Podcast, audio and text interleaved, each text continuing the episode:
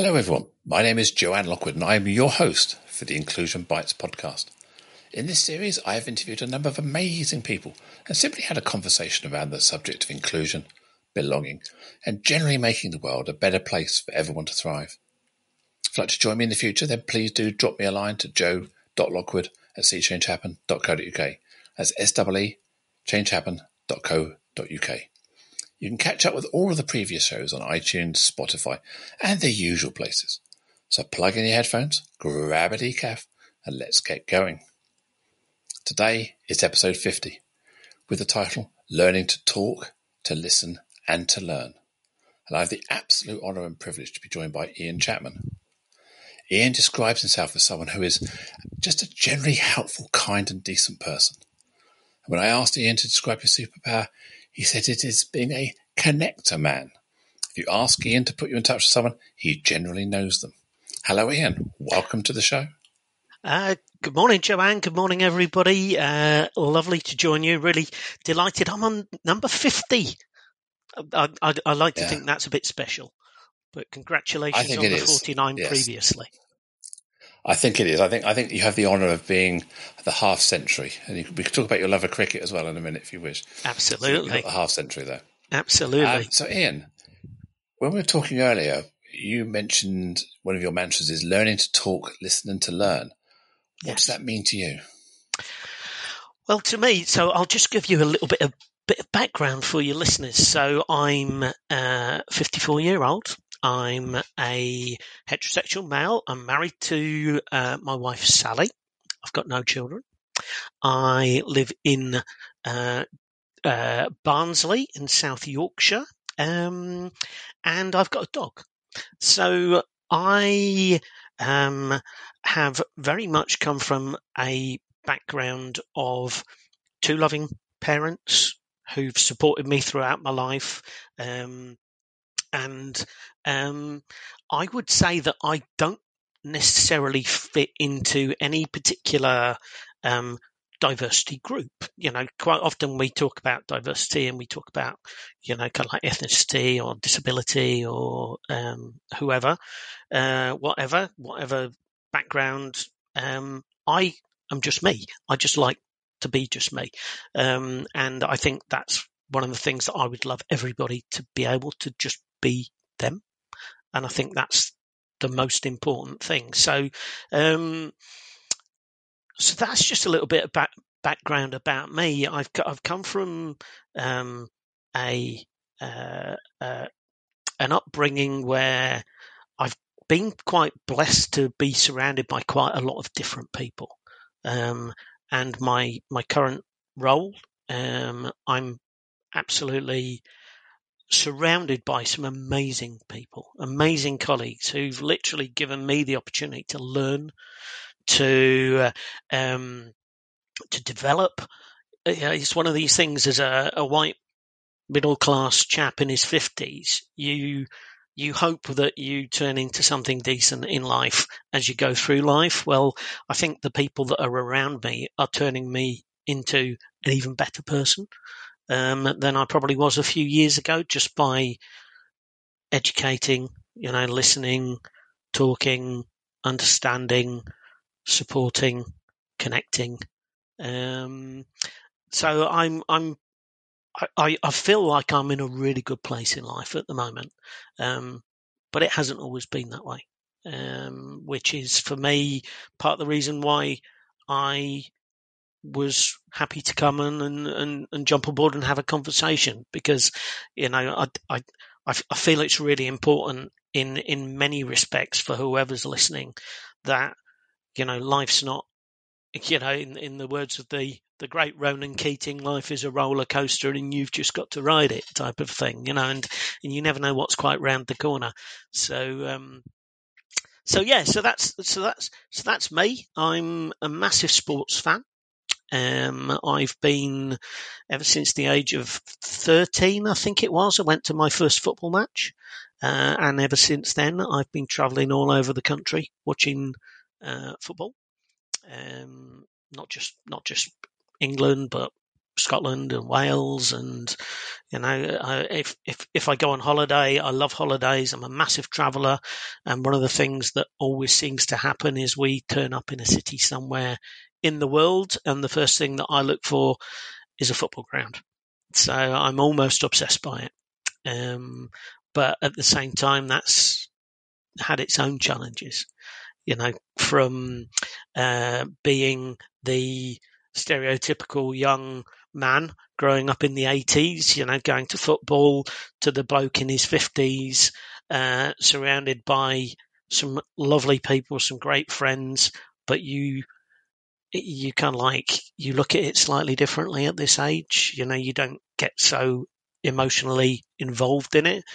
You tend to spend more time listening to those around you and those around you's opinions. And so, what I do during the day, where I'm sharing and listening and supporting and all those things, I then take into my football life. And I could be stood in a, a pub pre match listening to some you know, opinions that if that was at work, I would be challenging those opinions. You know, or if it was people that I've known for a while, I would probably ask why they are saying those things. You know, in some respects. Whereas if you're in a pub surrounded by people that you don't necessarily know, you've got to pick and choose your um, conversations. So you've got to be very careful. Uh, in my in, in my my knowledge. You know, a few years ago, I'd have probably been a little bit more. Um, yeah, I, I, I would I would have probably been a little less careful. I'll put it that way. Um, but now I'm I'm far more sensible. My wife keeps saying to me, "Don't don't get into an argument, don't get into a conversation," and she's absolutely right. So that's a, just a little bit about yes. my background. Well, that that's a, a great intro, Iain, and I've I feel like I've got to know you a whole lot better the last uh, couple of minutes.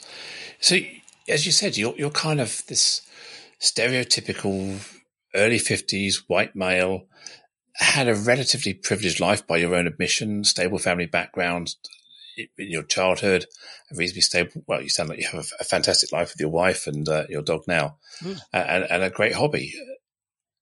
When I speak to other people who are similar to yourself in terms of age and, and, and gender and, and ethnicity, there's a lot of fear about getting involved in conversations around inclusion and diversity. it's it's almost like this as a white person, what do you know as a male? What do you know about being inclusive? You almost feel like you're um, not qualified to, to, join in the conversations.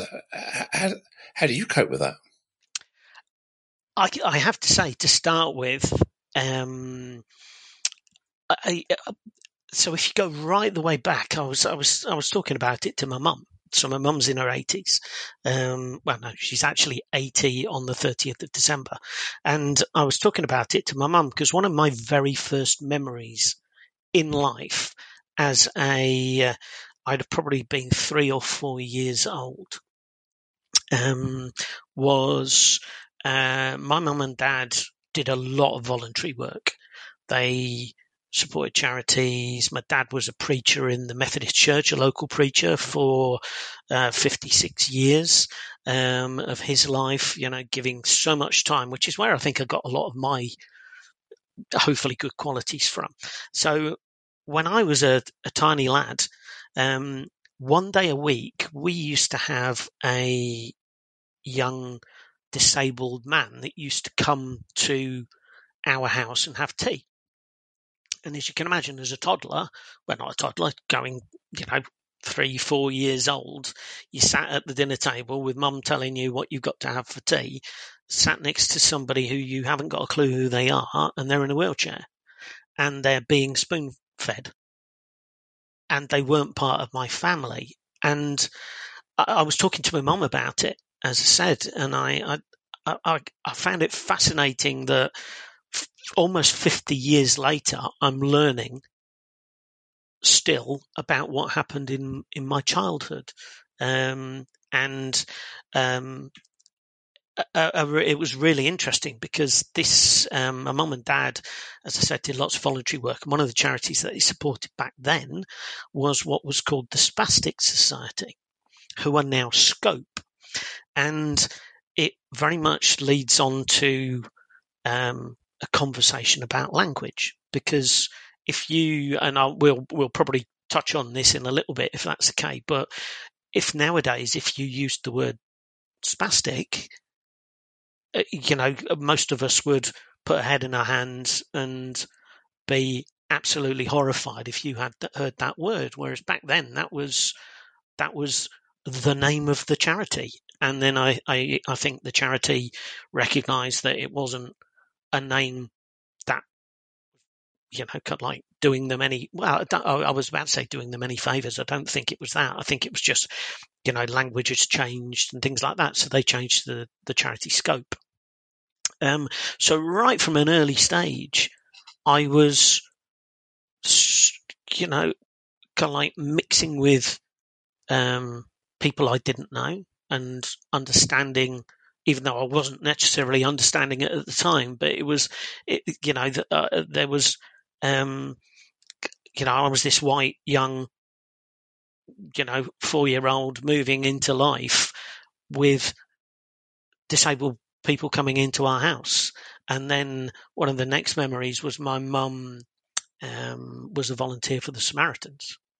So back in the day where you had a phone that was at the bottom of the stairs and it actually had numbers in it, and you know, and you you got like a, a, around for for all the young people out there who've just got a mobile phone that sits in your pocket.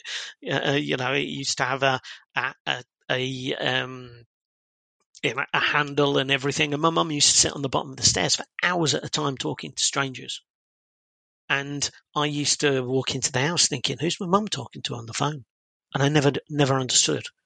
You know, and this was seven, eight, nine, ten years old, and I genuinely didn't understand. And then once uh, I became old enough, then my mum explained to me that she was a volunteer for the Samaritans, helping people who were in crisis and helping people who were at tipping point in their life. And just little things like this that were huge things, I think has kind of like molded me into the person that I hope that I am at the moment. So, so where you talk about me being, you know, from a, a you know, as I would say, a privileged background, a white male, you know, and a lot of people can like find it very difficult to get into the conversation. I probably find it difficult sometimes to get into the conversation as well because I'm always worried that I'm offending somebody. When I, I'm, I was I'll, I'll rephrase that. I'm not so worried anymore. I was worried. You know, I was worried that I might be saying the wrong thing or I might not have the knowledge or, you know, did I have the, uh, you know, the experience to being that in that conversation? But then when you actually look back and you think, well, actually, yes, because do you, do you, do you really have to have, um, you know, that level of education to be able to join a conversation? No, because we can all join a conversation and and learn. Um, and probably the biggest influence in my life has always been my dad. Um, my dad was an incredibly intelligent man. And my dad um, basically used to say to me, you know, if you learn one thing every single day of your life, you will be an incredibly um, knowledgeable person. And that's something that I try to do um, you know, diversity, inclusion is a part of that, and it's been a huge part of my life over the last, especially the last five years. So, yes, yeah. I, I was. I mean, we. The title of this episode is "Talk, Listen, and Learn," and it, it is so right. We, we, we, we've not met everybody in the world on the basis that everybody is a unique individual we, we can't hope to know everybody, but what we can do is develop a level of emotional intelligence, a level of cultural awareness and cultural intelligence to be able to have conversations with different people and and not be afraid. And I think that's the key there is is being confident enough to listen to somebody, to understand what makes them happy and what makes them sad. That's what I often say when I'm training is if, if you know what makes me happy, you know what makes me sad, I'd like to think you'll just talk about things that make me happy and not and not try and make things that make me sad. I think if you just boil it down to that when you're communicating, then it's a very easy way to start conversations and and get just get to know people. And I always often say is that sit down, have a coffee, even if that's a Zoom coffee or a chat, and just just ask someone what makes them tick. You know, what, what makes you special? What's what, what are you proud of in life? And sometimes people will share. You know, I I, I, I you go beyond that superficial. How do you look? You know, you, on the outside you look like a a white man. On the inside, you've got this. You're like the TARDIS. You've got so much depth of personality, lived experience, things that make you happy and sad and just by stereotyping you and judging you by the way you look, doesn't uncover any of that that that hidden knowledge you have. And I think that's the the powerful lesson that I've learned over probably a similar sort of time frame, five or six years, about being immersing myself into this the, the D&I space. And I could see, yeah, when, when I looked at what you wrote before the show about the work you're doing with your organization in terms of organizing communications and webinars and sessions and awareness to five, ten thousand people across your organization, all of those nuggets you, are you're, you're working on not only enrich the, the lives of, of, of, the staff and colleagues, but also yourself. I'm, I'm assuming you must be enriching yourself through organizing that and learning about that in, in your own way. Absolutely, it's um, for me. It, the whole lockdown experience, the whole working from home experience for all of our colleagues, um, it's given us a new opportunity. It's brought everybody, I think, a lot closer together. Uh, I think it's it's given certainly um, at Aon where I work, um, it's it's made us look at things how we do things slightly differently, as most employers, I will guess, and most employees, I would guess, we've all had to do things slightly differently.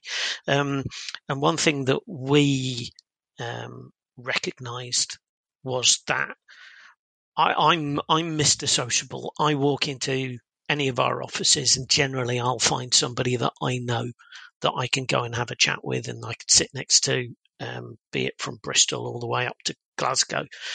But um, obviously, the, most of the conversations in my local office, which was Leeds, um, would happen in a social zone, in a kitchen, you know, in a, a, you know a coffee shop at lunchtime or a pub or playing sport or all all the, all the social things. You know, not necessarily when you're sat at your desk doing your job. It was the bits, the walking down the corridor or the getting in the lift and saying, "Oh, morning, you're right, yeah, I'm fine, thank you." So when we went into the lockdown position, we thought, how do we connect all these people that are missing those conversations? And uh, it was my colleague who, you know, we sat down and and came up with this idea, and it, we we decided to call it Connecting Colleagues Speaker Series. And it gave us an opportunity to do, as we said, connect colleagues and listen to somebody with a all of, so all of the themes um, had like a, an inclusion theme, you know, because we all needed a bit of you know a bit of inclusion at that point, you know, in in in May 2020, you know, we we were just coming out of a you know, we were still in a lockdown situation and we just felt that we could do this thing. So, so our very first speaker, um, uh, had just returned from, uh, shared parental leave. And, um, so we advertised this thing and for some reason 130 odd colleagues joined us, which, which was like, wow, 130 people joined us, um, and listened and learned about this colleague's background, uh, this colleague's ethnicity, uh, his role, um, and then how it had been for him and his partner sharing the first 12 months of their newborn baby. And it was quite inspiring. And so we then did another and we did another and we did another. And this has just evolved and it continues, continues to evolve. And for me, it's, it's given not only colleagues the opportunity to learn, to listen, to open up, what you just said there about a conversation. Anybody can have a conversation. It's having the confidence to have that conversation. It's having the confidence to approach somebody. It's having the confidence to, you know, ask that question with somebody that you know that you think, oh, you know, will they feel offended if I ask them a question? You know, should I be asking them the question? So the whole connecting colleagues thing was getting colleagues of any level whoever they may be. We've had the CEO, we've had um, graduates, we've had um, any any level, any background, you know, any gender. We've had all sorts of people um, from Scotland all the way down to Bristol. You know, we've had overseas colleagues joining us, and and it's incredible what you can learn after 31 sessions of colleagues um, talking about things like sexism, racism, domestic abuse, um, menopause, um, autism, um, you know, through to positivity, you know, lockdown experience, you know, your role, uh, you know, and I think it's made so many people more aware it's certainly made me more aware of what's going on in society. And that was the whole point was that if we've got colleagues who, you know, one of the recent ones, we had two colleagues talking about their experience of going through menopause. And it's one of those taboo subjects that doesn't get talked about. You know, it doesn't get talked about at work. You know, if somebody is going through menopause, they might confide in a friend or colleague or they might tell the line manager. Some don't. Whereas we had this conversation, we had over 300 people join the conversation and listen to the, these mm. colleagues sharing their experiences. And it's like, you know, they're, they're brave, they're honest, they're open, but it's just everyday life. And we and we're, hopefully we're talking about everyday life and we're in, inspiring others to talk about everyday life. And then on the back of it, we're then hoping that those people that have joined might feel able to open up be themselves you know and not hide something we we talk about being your authentic self coming to work and being your authentic self. You shouldn't have to leave something in the car park or at home when you come to work you know and that can be anything. That can be your you know your your your sexual orientation, your, you know, you might have a mental health condition, you know, it could be your race, it could be, you know, that, you know, you're struggling with something going on at home, it could be all sorts of things. And most people tend to hide these things, and, and we're very much, well, don't, you don't have to hide them. There'll always be somebody to talk and listen to. And we're trying to bring that out of people. Yeah.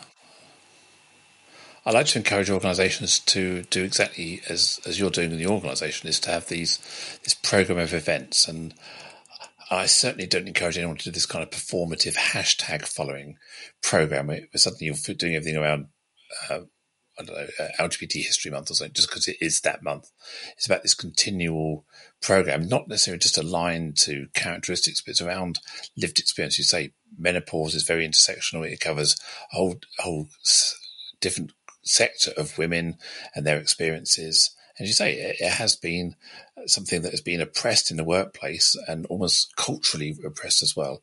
Um, coming, living, working in a, a, mainly male background where men, as, as women, want to feel that we are kind of equal to men, and menopause is one of those things that potentially knocks our confidence. And you know, as you as you're aware, things like brain fog, things like anxiety that creep in, itching, heat, etc., etc. There's a whole whole subculture and language around menopause that many people are, just aren't comfortable talking about because it's been that, that taboo subject. And I think it's really, really powerful it is. where organizations such as yours normalize the conversation. So you're having this conversation around a subject you, you, you maybe only partially have heard of, and then you're hearing people talking openly around it. And it gives you that permission to learn. It gives you that permission to be able to have that conversation yourself and ask questions and be more aware. And I was, I was talking to a colleague the other day, a friend the other day, about normalizing conversations around menopause. Uh, in one way, it benefits the workplace, but without being flippant about it, it also helps people's marriages and people's personal lives because we're not talking about this in the home environment either where the cause of many breakdowns and many stresses in marriages are around perimenopause and menop- and menopause time. So, by by bringing this into the workplace, we're actually helping people in their personal lives as well. So, I think it's so powerful, and I think what you what you're doing there is is admirable. Do, do you do you measure the effectiveness? I mean, I, I appreciate this is not around it's, it's not about measurement, but can you see positivity developing? Yeah, you can. You can. I mean the I mean, the, the, all of the sessions that we've done, I think, I think we've had a combined audience so far of around seven and a half thousand live, you know, viewers, listeners, whatever you like to call it, and then we record all the sessions and um, most of the sessions. So I'll give you the the example with the menopause session. So um, as with most of your, you know, your Zooms or your WebExes or your Teams, you know, your your um, platforms that you use, uh, we have a chat box at the bottom right. So the menopause session created a huge amount of conversation, huge amount of conversation by colleagues that were listening, and colleagues felt that they wanted to join the conversation in the chat box. And um, uh, one thing that that I always do with the conversations is I always copy the chat box, paste it onto a document, just to make sure that if there is any questions that we've missed throughout the conversation, I feel that it's really important to if somebody's taken the time during that conversation to actually ask a question, and as as as we all know, a, a, a presentation, a chat, it goes so quickly, and it's very difficult to make sure that we've actually gone back to everybody. So I always do this just to make sure that if there is somebody that we've missed, we can go back to them, or one of the speakers will go back to them, or we'll connect them with somebody. Um, and on the menopause session, uh, I copied it and pasted it onto a Word document, and it was uh, 11 and a half pages long. The chat box just copied onto a Word document, which just shows the, you know, the the power of the conversation, and um, you know, one of the things that, that you know at Aon, we, we're hugely supported, I think, as colleagues. We're, we're very fortunate. We're hugely supported.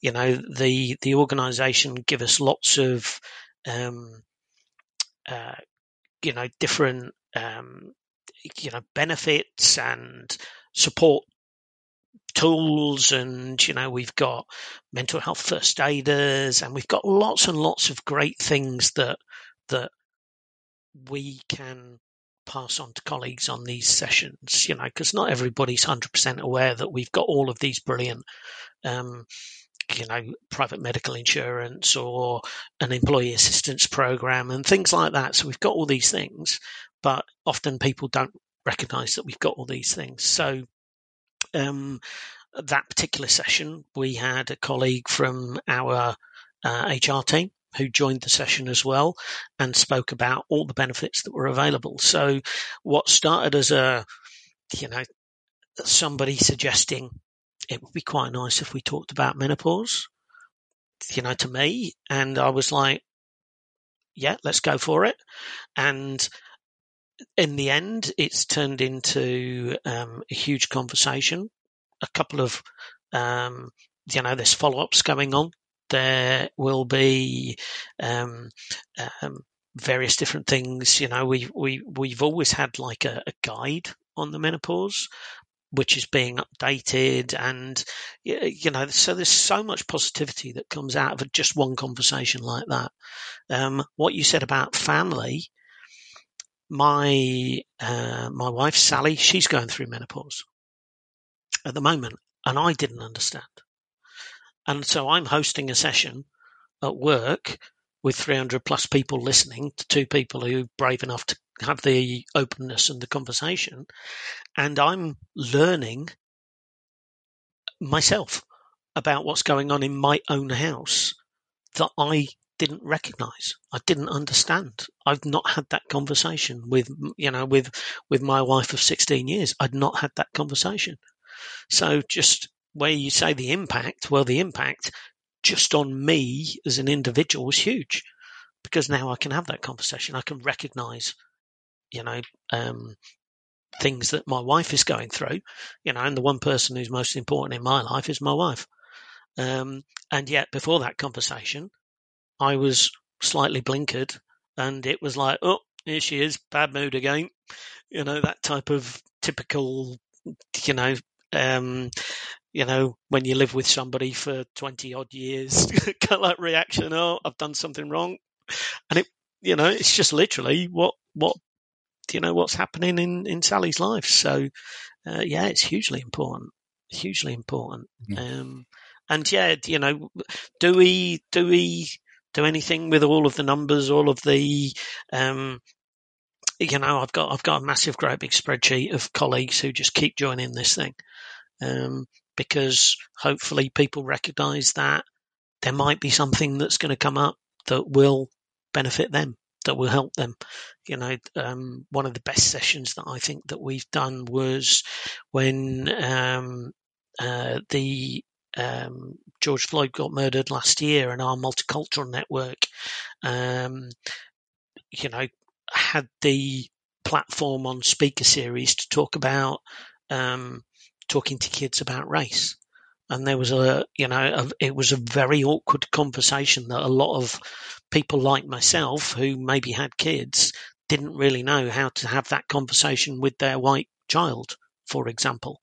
Um, you know, and our multicultural network, people from different ethnicities, different parts of the country, all jumped on board and just basically helped, you know, like help you know, people like me understand that it is all right to have that conversation and gave us resources and ideas and thoughts and tips, you know, and how they've had the conversation, how difficult it's been for them growing up, you know, and then how difficult it can be for their child to grow up. So yeah, there's a lot when of positives. When I talk to other organisations, one of the challenges they have is it's not so about much about the people who are in the room because you tend to have a there are certain people who are kind of you know, let's use the word woke. They're awake. They're, they're awake to the issues of social injustice. They're keen to learn. They want to find out more, and they're always receptive to, to this knowledge. It's the I often say it's the people who aren't in the room are the ones I want to talk to because they're the ones that are not engaging. So, how do you, as an individual, maybe suggest trying to engage with people who are the unengaged, which is I always see is the challenge? It's it's a huge challenge. I, I have to say, you know, and I think as a personally, I think um, I'll put work to one side, but in my in my my personal life, you know, I've had many instances, especially over the last two years, you know, since lockdown, you know, I'm very passionate about a lot of, um, you know, diversity issues, inclusion issues, um, and I've got some some people that you know that I've almost grew up with, you know, I've known for 20, 30 years, you know, that just won't accept change. You know, they they will not except they, you know, they, you know, they, they, they, they're typical banter people. You know, well, I'm only, it's only a joke. Well, it isn't a joke. You know, you're constantly being sexist, racist, homophobic. You know, well, I don't mean to say, you know, it's only a bit of a joke, isn't it? Well, no, it isn't a bit of a joke. Um, and you know, these are these. You know, there's a couple of of, of of people that I grew up with up here in in South Yorkshire and really good friends. You know, we've been friends for years and years and years, and um, you know, we went through a situation where they were taking exception to, um, you know, the whole issue last year of, you know, following George Floyd's death, you know, and people pulling statues down, and then, you know, things like the um, uh, the last night of the proms. You know, you're not allowed to sing "Rule Britannia" and things like that, and they were they they were literally up in arms about it. Why on earth should we have to change? You know, why? You know, and I was like, well, just take a step back and and understand and try and listen to other people's opinions. You know, the reason that um, Beyonce's song about her her brown skin, I think it was, or something like that, a song about her do- that she'd written about her daughter. You know, they were even commenting on things like that on Facebook, saying, "Well, if I'd have said this, you know, me and my white skin, I, I, you know, I'd have been burnt at the stake for it." And I'm like, "Well, no, you wouldn't."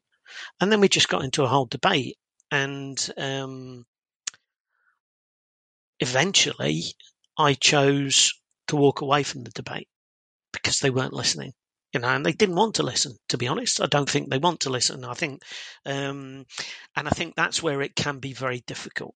You know, there's a lot of people who do want to learn, who do want to understand, who are culturally curious, who, you know, want to make themselves slightly more educated, slightly more understanding, slightly better um, in their knowledge. And then you get these other people who just literally don't want to. Um, and I think that's the biggest yeah. challenge. Where do you draw that line of right? I'm going to back off from my argument now. I'm going to I'm going to choose my battles. I'm going to choose my discussions.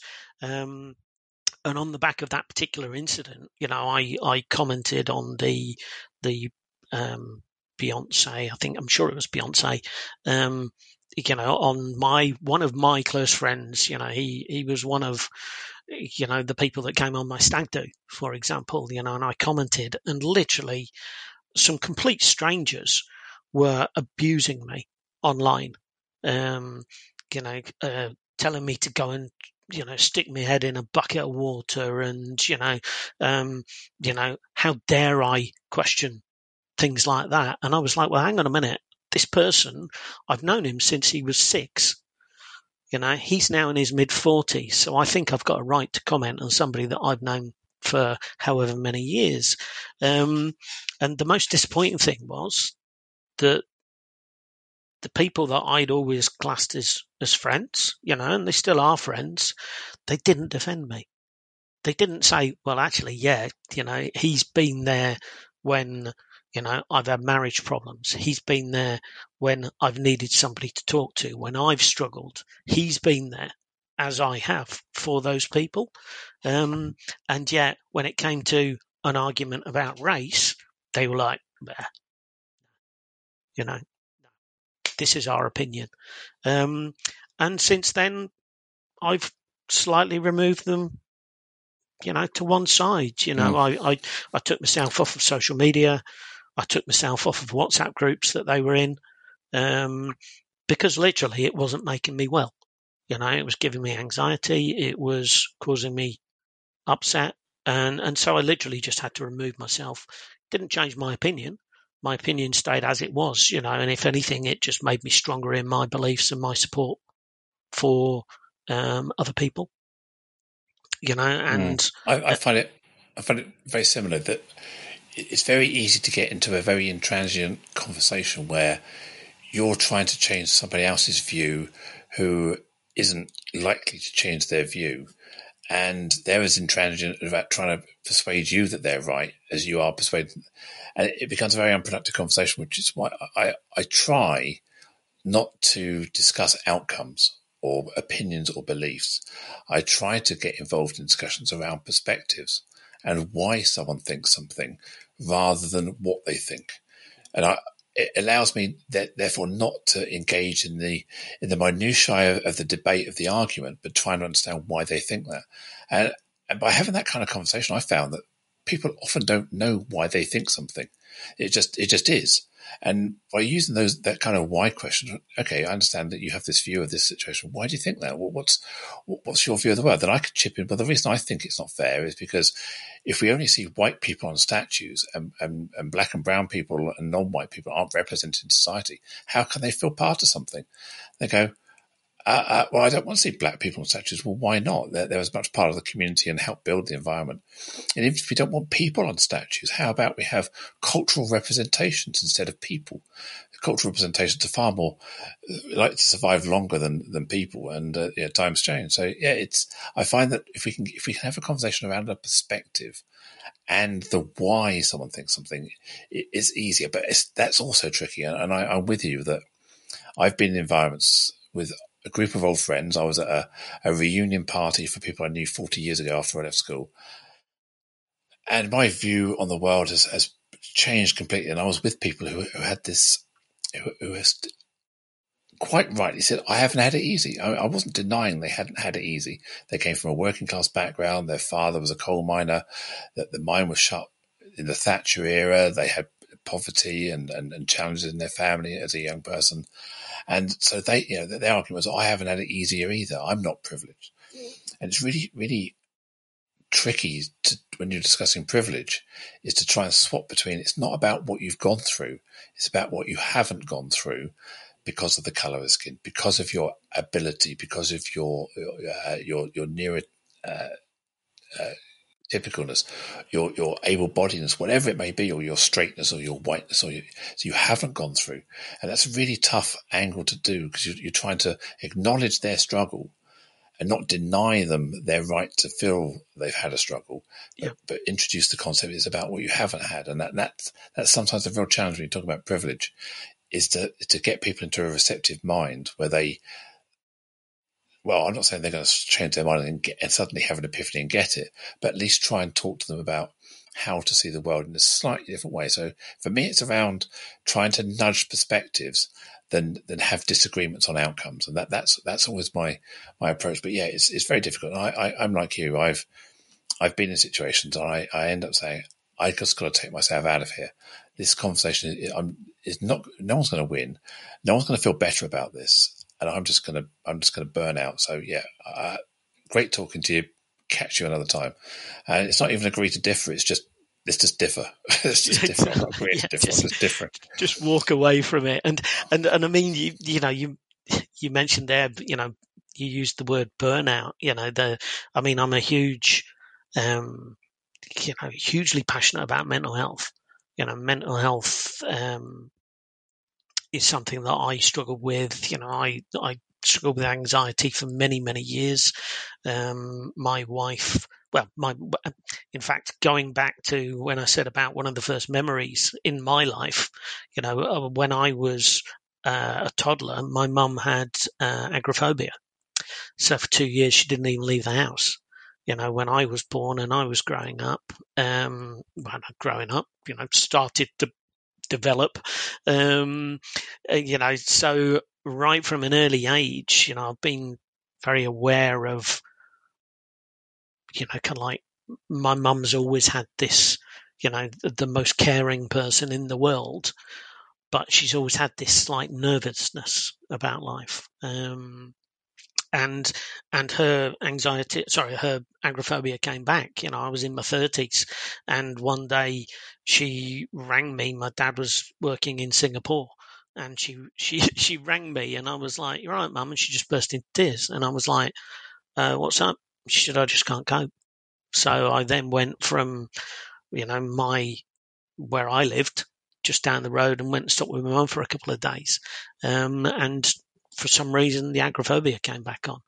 Um, and you know, since then, you know, I think I think you know, for somebody who spent so many years helping other people, you know, as a Samaritan, um, you know, the reason that she joined the Samaritans because you know, fifty years ago she was struggling herself, you know, and it's something now in 2021 that is you know, cut like we all talk about mental health now, which is so important, which is so um, impactful mental health doesn't discriminate.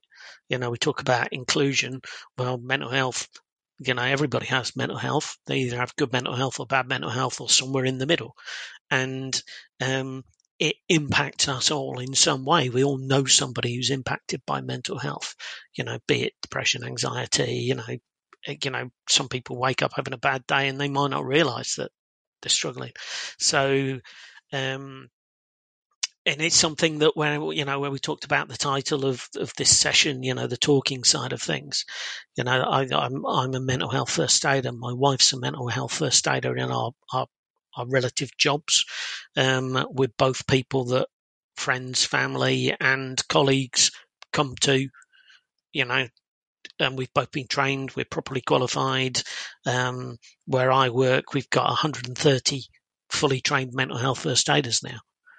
You know, which is quite incredible. I think you know, hugely impactful in the UK. Um, you know, and all of them uh, you know, I, I don't know all of them. I know a lot of them, and they're incredibly inspiring people. You know, and you feel part of, um, you know, part of this this this team of people that are there for others. And I, th- I just I just think, um, you know, the whole mental health thing when it's a very personal issue, then you get things like what happened to me last year. You know, where we're just you know, I'm just you know, opening a conversation and then I just get abused. And then it affected me personally. You know, it brought my anxiety back. Um, it knocks your confidence. It makes you feel rubbish. Um, you know, and the easiest thing to do is like hide away, shy away, and then you kind of like you know, you, you get your toolbox out that my counsellor gave me a few years ago. You know, it's all in my back pocket somewhere, and I got it all out, and I was like, right, go on, Iain, have a word with yourself, think about it. You know, is it that important to you that somebody's who you've never met before has abused you online? Is it really that important? Is it worth making yourself ill? Well, no, it isn't make, worth making yourself ill. You've got a billion brilliant things in your life. You know, you're surrounded by an amazing group of friends, family, colleagues. Why are you letting this one person upset you? And but it, they can. It's no, and that that's that's the thing. I mean, I, I have my own particular characteristic, and I know that when I'm putting myself in certain situations, I, I put my suit of armor on. I'm prepared. I've got my padded shoulder pads. I've got my all my ankle protectors and knee protectors. So when I go out into this particular environment, I know that I've got this kind of protection mechanism around me. i am ready. I'm prepared. But there are so many times when I, I, I go into a place or go into the world where I feel safe. I feel relaxed. I feel kind of okay. And I, I, I don't put my armor on or maybe just go armor light or something or just just my little, uh, just quickly look out. And that's when I, I, I can be affected because I'm not in the, my mental state isn't such that I'm protecting myself. I'm just relaxed. And that's when it can affect me the most. And I often used to talk about it. I don't know if you've seen the film Dune, no. where they have, they have the original one was Sting. I always remember. I know there's a new one now, but they have these suits, and so if you try and attack somebody with this this electronic suit they have, the swords bounce off. But if you use a really slow traveling bullet, it can penetrate and form the wavelength of the suit, so it goes straight through it. Mm-hmm. So what happens sometimes is even when I've got my suit of armor on, someone can get this really penetrating bullet or, or, or, stab at me that just manages to find that chink in the armor that's when again I have this I can have a mental health crisis and a, a loss of confidence, a, a and I'll, I'll, hold it in my mind for weeks and weeks and months and months and months. And I still talk about it when uh, the the, uh, the parcel delivery person on my doorstep handed me my parcel and then goes, "Here you are, buddy." And I thought, would you ever address my wife in that way? No, you mm. probably wouldn't. No. Or the ice cream salesman where near where I live on the beach hand him an ice cream and go, "Here you are, mate." And I thought, again, if my wife was buying that ice cream, would you have spoken to her in that way? So there's subtle interactions, you know, microaggressions, if you want to call them Absolutely. microaggressions. Always remind me that I'm not good enough. I'm not passing someone's test. So I understand exactly what you're saying. You, you, you, you go into these environments to have these conversations, to just smile and enjoy life. And all of a sudden, this one little thing may seem like a minor thing, but it's, it's a it's a macro aggression, not a microaggression. it slaps you around the face sometimes and says, "Ha ha, you're not good enough."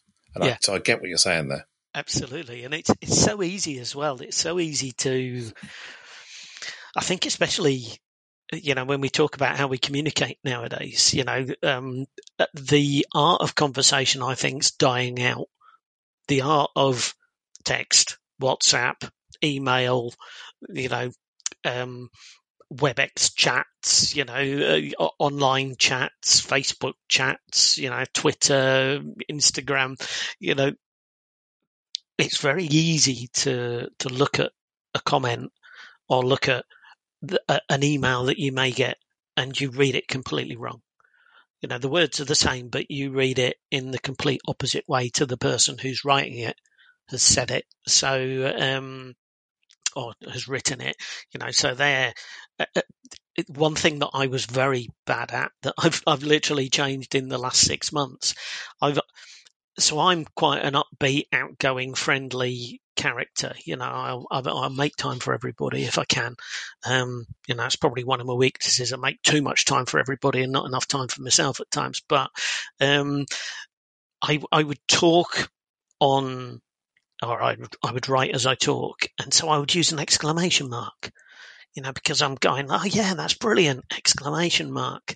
And some people look at an exclamation mark as, oh, he's shouting at me. Oh, that's brilliant, you know, or something like that, and it and they read it wrong. So I've now completely taken exclamation marks out of my life, and I've replaced them with smiley faces and sad faces.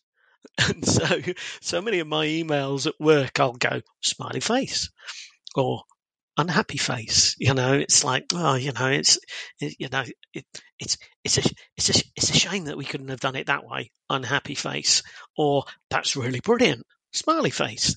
Um, just yeah. literally because I think some people were kind of like, oh, he's a bit angry, and I was probably really happy. So, and again, it's just a different way that we communicate, and we we can quite easily misinterpret things. Yeah, I, I, th- you're so right. I, I, I actively pick up an emoji if I'm going to use an emoji. Not not what I would call the sort of the textbook. This is what the emoji means. I want to convey how I'm feeling. So, if I mean, I don't know, I, I, I use the shruggy shoulders. If I think that's a bit of a bit of a statement, I have the slap slap face one, and I, I use the. Uh, so I'm happy to use the, the, kind of expressions and the emojis, the laugh out loud, all this. So I, I like to I like to pad my texts and my sometimes my emails with that approachable, friendly reaction, as you say, rather than just the, the dot, dot, dot, or the, the exclamation mark, or the, the, the thump, thump, thump, the punctuation that people use. So I think it's important that we, we learn to re-communicate that, that, that humanity in our in our non-verbal communication because you're right we we've lost the art of rhetoric we've lost the art of of, of getting into debate and discussion in a respectful way. It's it's, it's confrontation. It's it's block. It's it's flame. It's it's target. It's destroy. It's judge. And we don't start off again. I come back to what I said earlier. It's about understanding someone's perspectives. You don't have to agree with somebody. Just just go. Okay, I get it. I understand why you're saying that. Yeah. Um, our answer's different, but our workings out are, are similar. So Absolutely. it's just we have a different outcome, and I, I th- and I think we we lose that often in text, in brief communications on Twitter. I mean, Twitter is a it's a really tough place to exist as a as a, as a minority. Yeah. there's too much going on there. No, I agree. I agree, and and I, I'm I'm one of these people who, you know, I do tend to beat myself up if I think that um, I could have upset somebody. You know, I've always been one of those people. Um, and, you know, I go about life, you know, kind of like, you are right, you are right, you are right, you are right, you know, um, and, and that's just me. You know, that's, that's my mum's side of me coming out and, you know, I am turning into my dad. You know, what can I do about helping other people? What can I do to do this better? And what can I do to educate other people and be educated myself?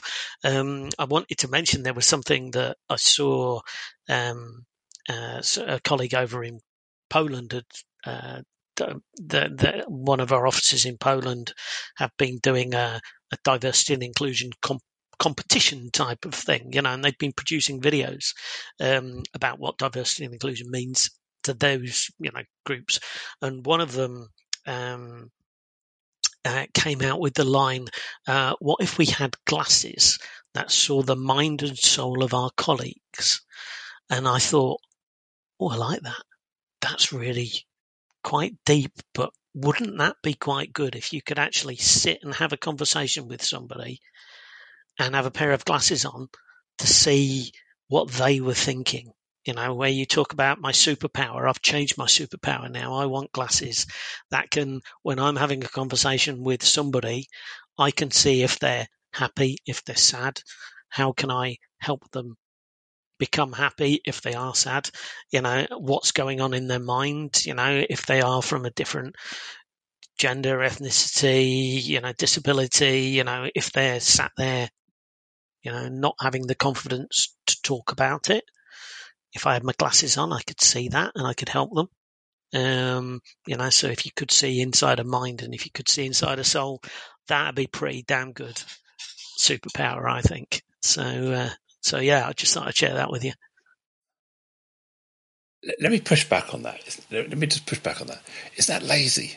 Isn't that asking for your superpower to do all the heavy lift for you? Isn't isn't it more fun to find that out for yourself and actually put invest that time to have that conversation? And say, how are you, come on, how are you feeling? Be vulnerable yourself. Absolutely. I'll share something about me, you share something about you.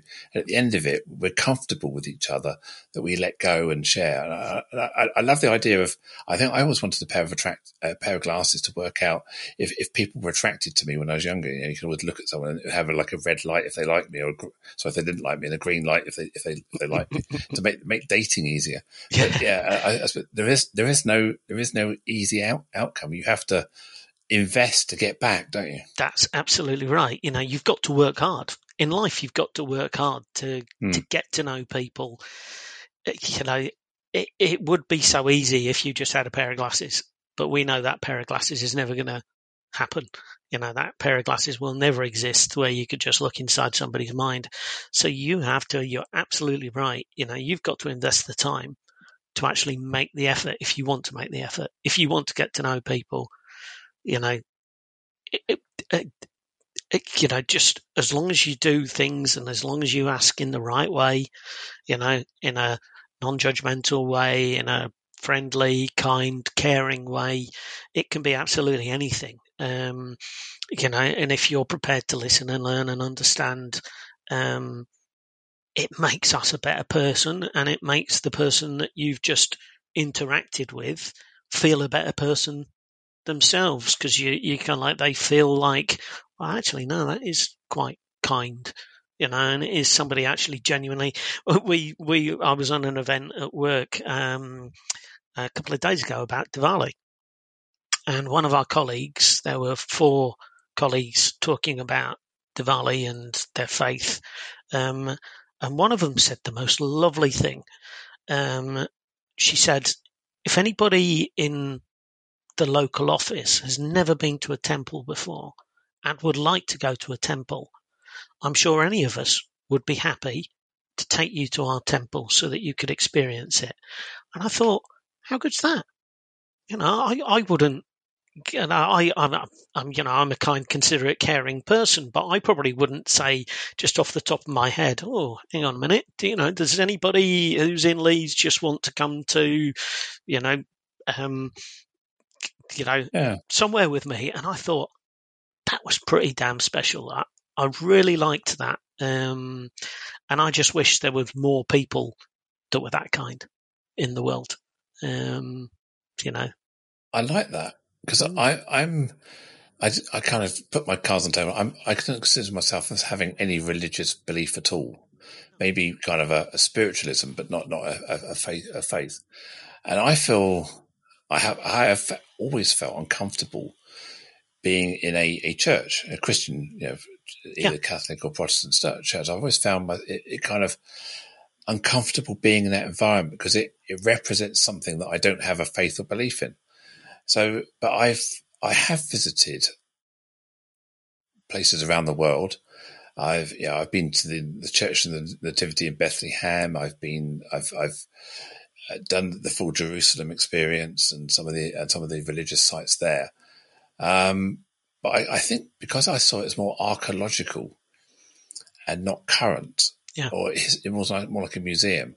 It didn't. It didn't. But I, I, I think that's a fantastic idea to, at least for to understand about someone else's faith and belief. Yeah. To have that appreciation of of what Islam means, what uh, Buddhism means, what uh, absolutely people who are Hindu feel. Yeah. So yeah, and and to, and to be invited into a place of worship, which is a very I don't know, a very treasured and solid, uh, sacred place to people. It's, it's a real honour, and I think that's that's a really fantastic idea. Yeah. I think so. And again, you know, um, you know the the lady who said it.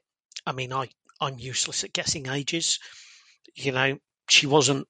Um, you know, I, I would class her as quite a young person, um, and I'm thinking, how many young people do I know who would say, if anybody, you know, whatever age you are, whatever gender you are, whatever background you've got, you know, if you want to come with me, I'll show you. And I was like, that is so impressive.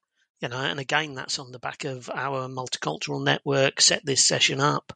And it's just inspiring, you know, and I think that's what, you know, makes, you know, I, you know, I'm inspired by people, you know, and, and that's what I, I quite often joke to people that I've got the best job uh, at Aon where I work. You know, I, I do a lot of presentations and I say, oh, yeah, I've got the best job at Aon.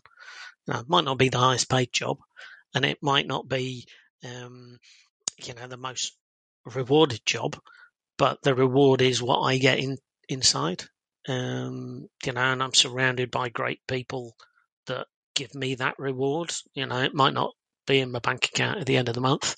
You know, I get paid, yes, obviously, but but you know, um, you know, I don't I don't have targets, so I don't get you know certain yeah. bonuses and you know all, all, those things, but I get so much more than a lot of people do. Yeah, and people's people's worth and people's self esteem goes far beyond monetary value. It is around satisfaction of their own sense of self. You know, are you aligned with what's important to you? And I think that is far more. I mean, it's easy for us to say we're in our later life. Uh, when I was in my twenties and thirties, maybe I had a different outlook, and I was definitely on that different part of my life curve where I wanted I wanted stuff and acquisition and, and property. And yeah. I think you know, when you get to your fifties, you realise that, that maybe the privileges you have a lot of that stuff and that you can now focus on what's really important in life, which is around the work-life balance, family, the environment, yeah, just being a one with the world, and, yeah. and getting remuneration from different elements other than just financial. Yeah, definitely you know and and you know giving back you know uh, you know part of my roles community you know giving people the opportunity to get involved in mentoring or volunteering or charity work you know and and uh, you know, when I see people come back, you know, somebody's emailed me this morning and said, "Oh, um, and I just wanted to let you know that I've become a a governor at, at the local school." And I've never met this person. I don't know. You know, I was looking back to see if I'd actually been in email communication with this person who just literally decided to tell me that this morning. And I was like, that's brilliant. You know, I wake up on a Friday morning and somebody gives me that good news. And I was like, yeah, that starts my day in a really good mood now, you know, because again, some great person's done something great. So, uh, yeah, yeah, it's, um, you know, my, my, my one thing that I would just say to everybody is just, you know, just take what you can out of life, um, you know, in the most positive way from whatever um, angles that you can take it and and just try and uh, you know just try and enjoy it. Try and be happy. Try and put those negatives to one side. Focus on the positives. You know if you need a bit of support find somebody who's going to give you that support because there are people out there that will give people support. Um, yeah and take inspiration from people. You know, I take inspiration from a lot of people. You know, from, you know, I've got my ne- my next door neighbour um, uh, their daughter plays football, and she's in West Virginia. Um, she's 21 and she's playing football in America. And once or twice a week, I get to watch her games live um, because her dad sends me a link, and I just think, I wish I was that bold. When I was 21 years old, I wish I had the um, courage to achieve my ambition. You know, and her ambition is she wanted to be a female footballer. Now she's off in America playing football. Um, and I'm just people like that inspire me, you know, and um, yeah, couldn't couldn't make me happier to see people, you know, around me inspiring me. Thank you, Iain. I mean, the title of this episode was to talk, to listen, and to learn. We've talked, I've listened, and I've learned. So for me, I think the objective of this uh, session has been met. So it's been absolutely fantastic having a conversation with you. We could have, we've, we're over the hour. We could have gone on for another hour, I'm sure, very easily. And maybe we'll catch up for a coffee another time. Uh, so, how can people get in touch with you? Some of our listeners, if they want to connect with you, find out more about what you're doing, maybe they need some inspiration for their own staff networks or or, or uh, webinar series. What's the best way to, to yeah, find you? Um, Joanne, so probably the best way is LinkedIn. If people are on LinkedIn, um, you know, I'm looking at LinkedIn every day. Uh, so it's Iain Chapman. It's two eyes. Uh, Iain with two eyes. I A I N Chapman. Um, yeah, feel free to feel free to get in contact. Um, you know, I'm more than happy to, um, you know, connect with people. Um, and yeah, no, th- and, th- and, thank you. I've really, I've really enjoyed this morning. It's, it's, as you can probably tell, I, I love a chat, but I love a positive, you know, chat. And I, I feel this has been a really positive session. And hopefully, if anybody who's listening feels that they can take just one little nugget of positivity into their day, um, then that's a big tick for me. And uh, thank you, Joanne, for setting these things up. Fantastic. And so a huge thank you to the listeners that if you if you kept going to the end, I really appreciate it. Thank you so much for tuning in and getting this far. Um, if you're not already doing so, please subscribe and keep updated on future episodes of the Inclusion Bites podcast at B-I-T-E-S. Tell your friends, tell your colleagues, share the links. That'd be much appreciated. I have a number of other exciting guests lined up that I'm sure you'll also be inspired by over the next few weeks and months. And obviously, I have back catalogue of another 49 episodes if you want to review and go through those as well. So, also, if you'd like to be a guest, I'm always looking for guests to share your story, share your passion. Then please let me know. And if you have any feedback or suggestions on future shows and how we can improve, then send them to joe.lockwood at seechangehappen.co.uk. My name is Joanne Lockwood and it's been an absolute pleasure to host this podcast for you today. Catch you next time. Bye.